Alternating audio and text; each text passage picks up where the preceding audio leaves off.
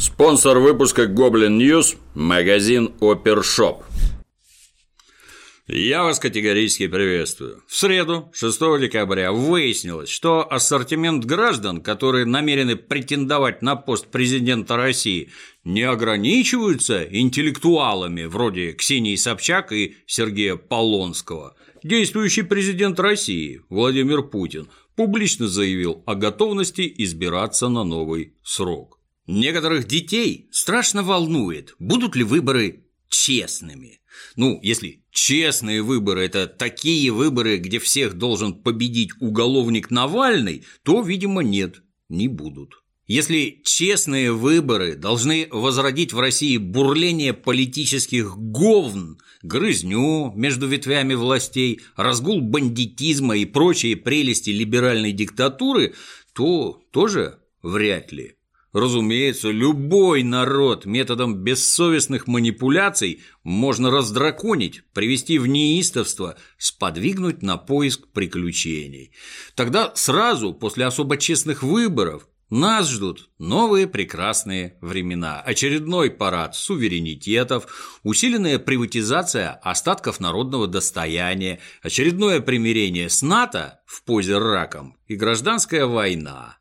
Ну, к счастью, состояться такие честные выборы у нас пока что не могут. Слишком уж много демократии, гласности и прогрессивных рыночных реформ выпало на долю граждан в совсем недалекие времена. Так что пока голосовать ходят граждане, хорошо запомнившие всю прелесть святых 90-х, Честности в наших выборах не прибавится. Ну а вот когда нынешние школьники, повзрослев, таки приведут к власти Леху Навального и его друзей, горя хапнут десятки миллионов граждан.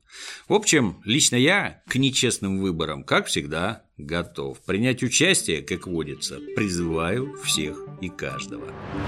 Лишив Россию пачки медалей, завоеванных на Олимпиаде 2014 года в городе Сочи, Международный Олимпийский комитет сделал следующий русофобский ход – отстранил Россию от участия в зимних Олимпийских играх 2018 года.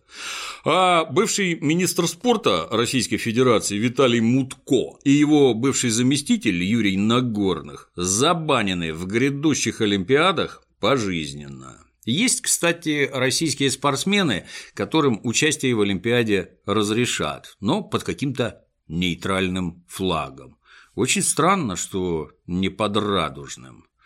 В новом тысячелетии у Международного олимпийского комитета появилось несколько новых фич. То две золотые медали по фигурному катанию вручат, то американской сборной разрешат перебежать эстафету, а теперь вот в Корее проведут церемонию перенаграждения за игры в Сочи. Ну, кстати, разрешение России выступать без флага и гимна – совершенно идиотская мера, недостаточная. Гораздо правильнее, конкретно для России, разработать особую полосатую форму для спортсменов, ну, как в европейских лагерях. И с фамилиями тоже нужно что-то решать. Никак нельзя, чтобы фамилии российских спортсменов, ну, хоть как-то запоминались. Сделать все очень легко и просто. Надо просто каждому присвоить пятизначный номер, и проблема решена. Состоятся очередные игры в южнокорейском городе Пхенчхане под боком у Ким Чен Ина. Возможно, Ким внезапно порадует участников и гостей внеплановым ракетным фейерверком или даже петардой. В последнее время они в Северной Корее получаются очень годные, всем на зависть. Президент МОК Томас Бах заявил, это была беспрецедентная атака на честность Олимпийских игр и спорта. После надлежащей процедуры МОК назначила пропорциональные санкции за эти системные манипуляции, защищая чистых спортсменов. И это должно подвести черту под данным разрушительным эпизодом и послужить катализатором создания более эффективной антидопинговой системы. В качестве доказательств по антидопинговому расследованию прокатывают некие царапины на пробках бутылок, где хранятся пробы мочи наших спортсменов. Допинга в моче найти никто не смог, только царапины на крышках. Но бывший глава Московского антидопингового центра, страдающий психическим расстройством перебежчик Родченков, утверждает, что допинг был. А значит, допинг был. А значит, побед отечественных спортсменов на Олимпиаде 2014 не было. И российского флага на Олимпиаде 2018 не будет тоже. Все предельно просто. К чему доказательства, если с Россией давным-давно все и всем ясно? По итогу всего этого крайне интересно, а что предприняли наши чиновники? Каких адвокатов нанимали? В какие суды жалобы подавали? А то новости о том, что олигарх Прохоров за свой счет нанимает адвокатов, чтобы защитить наших биатлонистов, звучат несколько странно. Отрадно, что Михаил Прохоров несколько лет рулил нашим биатлоном и чувствует себя ответственным. Желание помочь спортсменам – похвально. Но не кажется ли государственным мужам, что такие вопросы не должны решаться частными инициативами граждан РФ? Неужели за два года этой вакханалии нельзя было создать какой-нибудь комитет, подтянуть международных юристов, выделить на это средства? Или на таких важных граждан, как Кирилл Серебренников, Константин Райкин и т.д. бабло есть, а на защиту отечественных спортсменов типа Зубкова, Воеводы, Легкова, Зайцевой, Вилухиной нету? Или когда они побеждают, это Россия, а когда у них проблемы из-за недоказанных обвинений, это они пусть сами разбираются. С таким подходом руководство родной страны можно только поздравить. Есть мнение, в ситуации, когда родной стране приходится держать круговую оборону по всем фронтам, главное, к чему надо стремиться – максимальная самодостаточность в политическом, промышленном, торговом, научном – спортивном и даже идеологическом плане. Полагаться на порядочность и беспристрастность наших западных друзей – безрассудство. Где смогут нагадить – нагадят. Где смогут оболгать – наврут с три короба. Где позволено сеять раздор и вбивать клинья – появится и то, и другое. Вот Рамзан Кадыров – сразу заявил, что чеченские спортсмены от выступлений под нейтральным флагом воздержатся, а тех, кто должен был принять участие в Олимпиаде, будут чествовать как победителей. Ехать или не ехать – вопрос непростой. Понять можно и тех, кто не готов утереться, и тех, кто несколько лет готовился и работал ради этих игр. Ну, лично мое мнение – ехать не надо. Это не наше мероприятие, и нам там не рады. Должна присутствовать национальная гордость. Но и объявлять предателями тех, кто поедет, нельзя. Нет больше СССР, который волевым решением мог бойкотировать Олимпиаду. Это было правильно, это было круто. Но в этом самом СССР спортсменов выращивали с малых лет в бесплатных секциях за счет государства. А теперь у нас капитализм. Родители тратят свои кровные и прикладывают массу усилий в спортивное воспитание ребенка. И, конечно, это становится целью всей жизни. Ну, разумеется, их позиция, да вы хоть картофельные мешки на нас оденьте, все равно все будут знать, кто мы. Для некоторых спортсменов это единственный шанс в жизни. Они потратили кучу сил, времени, здоровья и собственных денег. А вот менять гражданство вроде никто не бежит. Так что пусть каждый сам решит. А мы поймем как одних, так и других. И раз не будет флага и гимна, ну, видимо, нашим спортсменам не нужно участвовать в церемониях награждения и провести под видом болельщиков на стадион хор Александрова. Пусть они исполнением гимна на трибунах заглушат тамошний невостребованный шум. Гостеприимные корейцы и даже МОК на перебой стали заявлять, что готовы оплатить поездку российских спортсменов. Вот от такого подарка надо решительно отказаться. Но на будущее идея отличная. Надо просто быть лучше всех, чтобы они мечтали о нашем присутствии на соревнованиях и возили наших строго по райдеру. В целом, единственно верный выход – делать свои игры, на которые все будут стремиться сильнее, чем на вражеские олимпийские. Можно, например, выкупить права на игры доброй воли, можно придумать что-то свое с блэкджеком и с девками, полностью лишенными социальной ответственности. Или с киберспортом и лаптой, было бы желание. Урок государства должно для себя вынести ровно один. Общество надо строить так, чтобы оно было едино по любым вопросам, чтобы оно сразу отличало друзей от врагов, чтобы умело прощать, ну и унижать себя не позволяло, чтобы даже маленькие дети четко знали, что такое хорошо и что такое плохо. А с этим пока что у нас проблемы, и результат такой, какой заработали сами. Ну а спортсменам неплохо знать и помнить, если этим сволочам через пару лет не понравятся наши усилия по установлению мира на Ближнем Востоке или предотвращение войны в Европе, или у них не получится разломать наши газопроводы, вас точно так же, как и сочинских призеров, лишат наград под надуманным предлогом, а имена ваши и достижения изваляют в грязи. Помните, с кем имеете дело, и ведите себя соответственно. Ввиду того, что в последние годы изрядно подпорчены отношения с одной обиженной сверхдержавой, вопрос транспортировки российских углеводородов в Европу серьезно осложнился. Снабжение газом жовто-блакитной сверхдержавы всегда было сопряжено с неплатежами, а перекачка газа через них с регулярным воровством. Плюс теперь все это стало для нас неправильно, еще и с идейных позиций. Спонсировать транзитными платежами государства, главари которого открыто нас ненавидят, политика по меньшей мере недальновидная.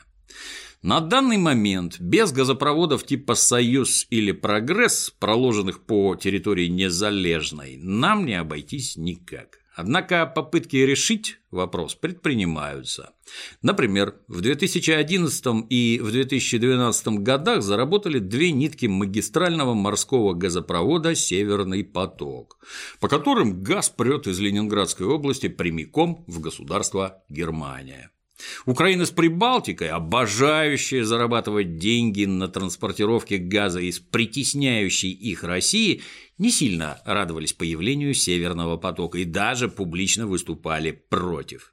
Однако выяснилось, что немцы тоже не одобряют воровство купленного ими газа. Учитывая, что воровать газ с дна Балтики пока не научились даже потомки древних укров, Вопрос был решен положительно. Существует и проект второго Балтийского газопровода «Северный поток-2», который позволит жителям Берлина и окрестностей получать еще больше отечественного газа в ущерб воровским интересам фанатов Бандеры и Шухевича. Однако исторически сложилось так, что природный газ добывают не только в России. Например, газом торгует расположенное с другой стороны глобуса государство США. Американский газ на европейском рынке вряд ли может быть дешевле российского, ну, по целому ряду причин, среди которых главное – тащить его в Европу приходится через гигантский океан. Ну и, конечно, перевозка сжиженного газа в танкере куда затратнее, чем транспортировка по трубе. Казалось бы, невидимая рука европейского рынка дает статуе свободы вполне понятный сигнал. Ваш газ не для нас. Но у статуи свободы тоже длинные руки, причем местами изрядно волосатые, и она не стесняется действовать методами, далекими от так называемой честной конкуренции. 30 ноября парламентом Дании, в территориальных водах которой должна быть проложена труба, одобрен важный законопроект. Он позволит наложить на строительство Северного потока-2 в датских водах категорический запрет из соображений внешней политики, безопасности и обороны. Ну, труба ведь будет проложена прямо из путинского Мордора, а значит, это труба-агрессор. Разумеется, такие формулировки датский парламент придумывает не самостоятельно. Дании как государству от русского газа сплошная польза, но у владельцев американских месторождений свое понимание пользы и целесообразности. Первый заместитель главы экономического комитета Совета Федерации Сергей Калашников охарактеризовал датскую законодательную инициативу как – победу лоббистских коммерческих интересов США. Ну, разумеется, в одиночку Дания с Северным потоком-2 справиться не сможет. Может только принудить строителей к увеличению его протяженности, а значит к дополнительным затратам на постройку и эксплуатацию. Но есть мнение, волосатые щупальца статуи свободы удивят и нас, и жителей Германии еще не раз. Кстати, не так давно американцы привезли на здоровенном газовозе хороший, дорогой американский газ. Ну, правда, потом оказалось, что сначала хитрые янки купили его у норвежцев, потом накинули свою долю и уже после этого впарили счастливым литовцам. Дорого стоит независимость от тоталитарного русского газа. Как известно, существуют две силы, с которыми Украина не способна справиться даже силовыми методами. Это ДНР и ЛНР. А в последнее время к ним добавилась третья. Любимец многих стран и народов Михуил Саакашвили во главе неонацистского табора, известного как рух новых сил. Мехуил – переходящий приз, кочующий из государства в государство с целью максимального обострения ситуации внутри он их. В сентябре Орда фанатов Мисико дважды протаранила границу Украины с Польшей и вернула своего кумира из заграничной ссылки на новую родину. С тех пор политический трубадур гастролирует по городам и весям незалежной, обращая крайне мало внимания на попытки так называемых властей принудить его к соблюдению закона и порядка. Нормальных, полноценных бесчинств с масштабной стрельбой, убийствами и массовыми драками в Киевской Руси не проводилось уже давненько. Многие скучают. Слишком долго не свергали очередную мерзкую власть, вновь подло обманувшую народ. Майдауны к такой унылой жизни не привыкли. Поэтому когда в октябре пожиратель галстуков добрался до площади перед Верховной Радой и встал там лагерем, редкий дебил в городе Киеве не заинтересовался происходящим. Так называемое «всенародное вече», оно же Майдан реформ, с разной степенью интенсивности тлеет возле Рады уже больше месяца.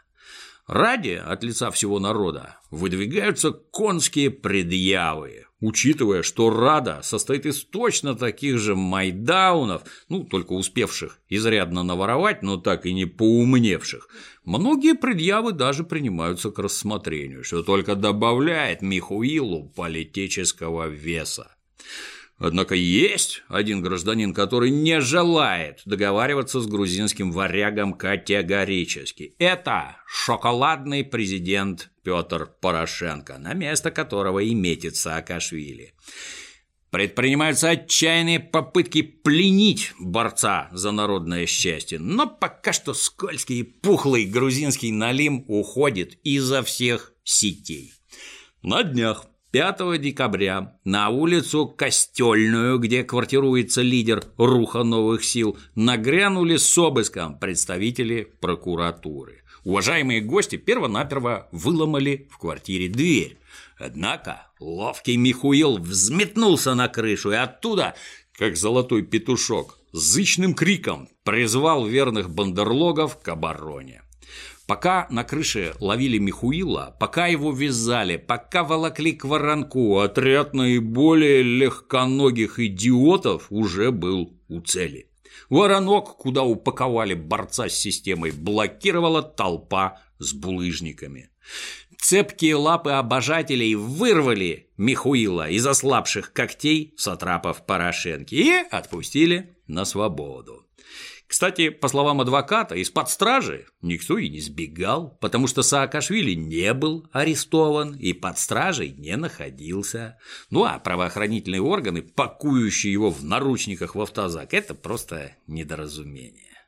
Враг все больше делает ставку, чтобы бить в спину, взрывать изнутри, дестабилизировать ситуацию в Украине. Я не раз об этом рассказывал, что в Москве не жалеют сил и денег у них – коры не клюют. Я думал, меня трудно чем-то удивить, но то, что вчера увидела и услышала вся страна, ошеломило и шокировало всех, сказал Порошенко 6 декабря.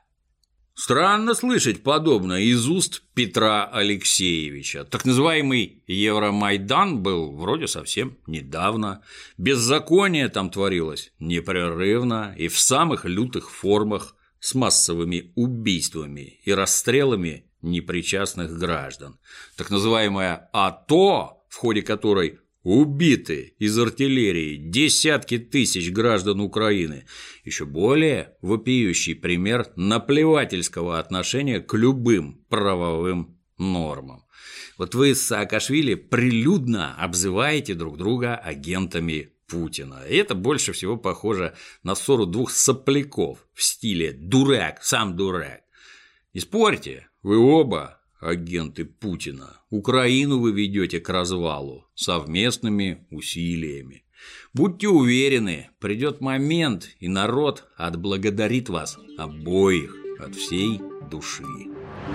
Ходят слухи, что главной причиной неудачи во время пуска ракеты с космодрома Восточный были не ошибочные молитвы епископа Лукиана.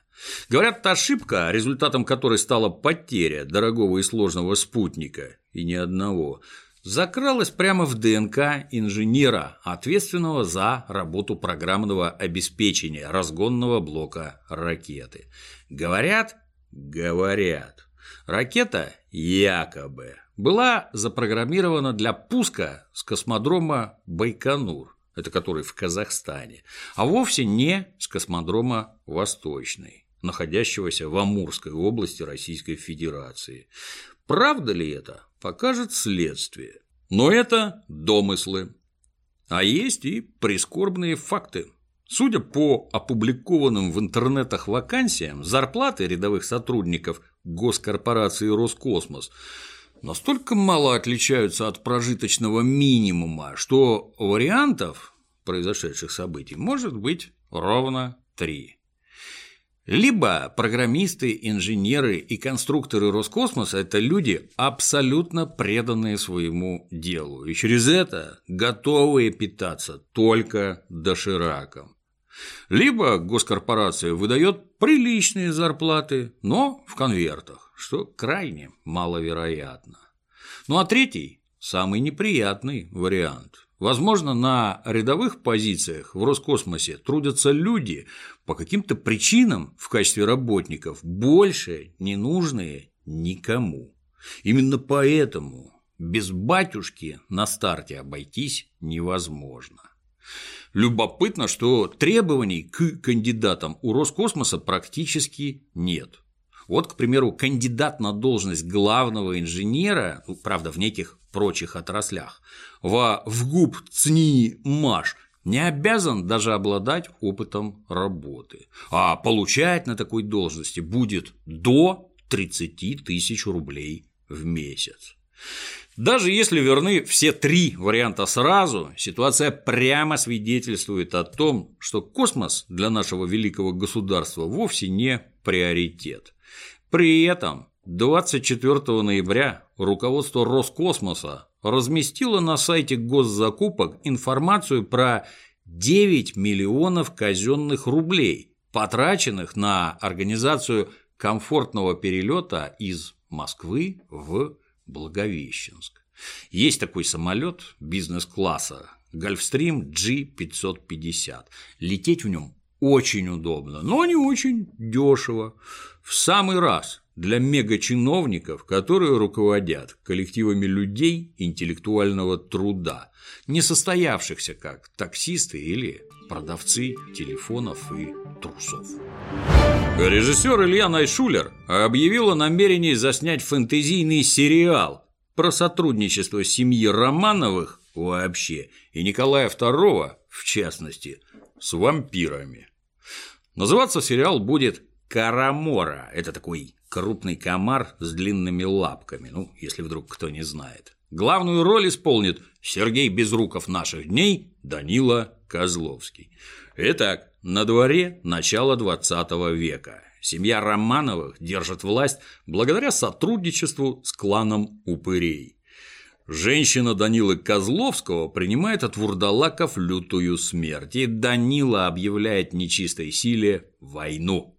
Видимо, Даниле будет сопутствовать успех, потому что итогом станет уже настоящая война, Первая мировая, а за ней уже и Октябрьская революция.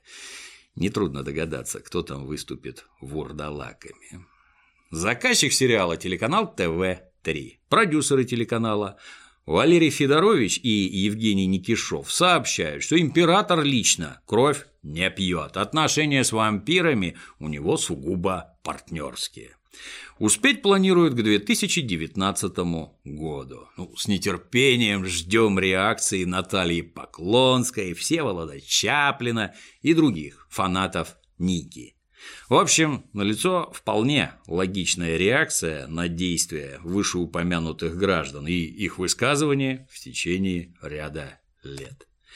Новости, как видишь, в целом безрадостные, однако Новый год все равно впереди, и настроение уже приближается к праздничному. Подарки ясен пень, лучше всего закупать в магазине Опершоп. Линк под роликом. А на сегодня все. До новых встреч.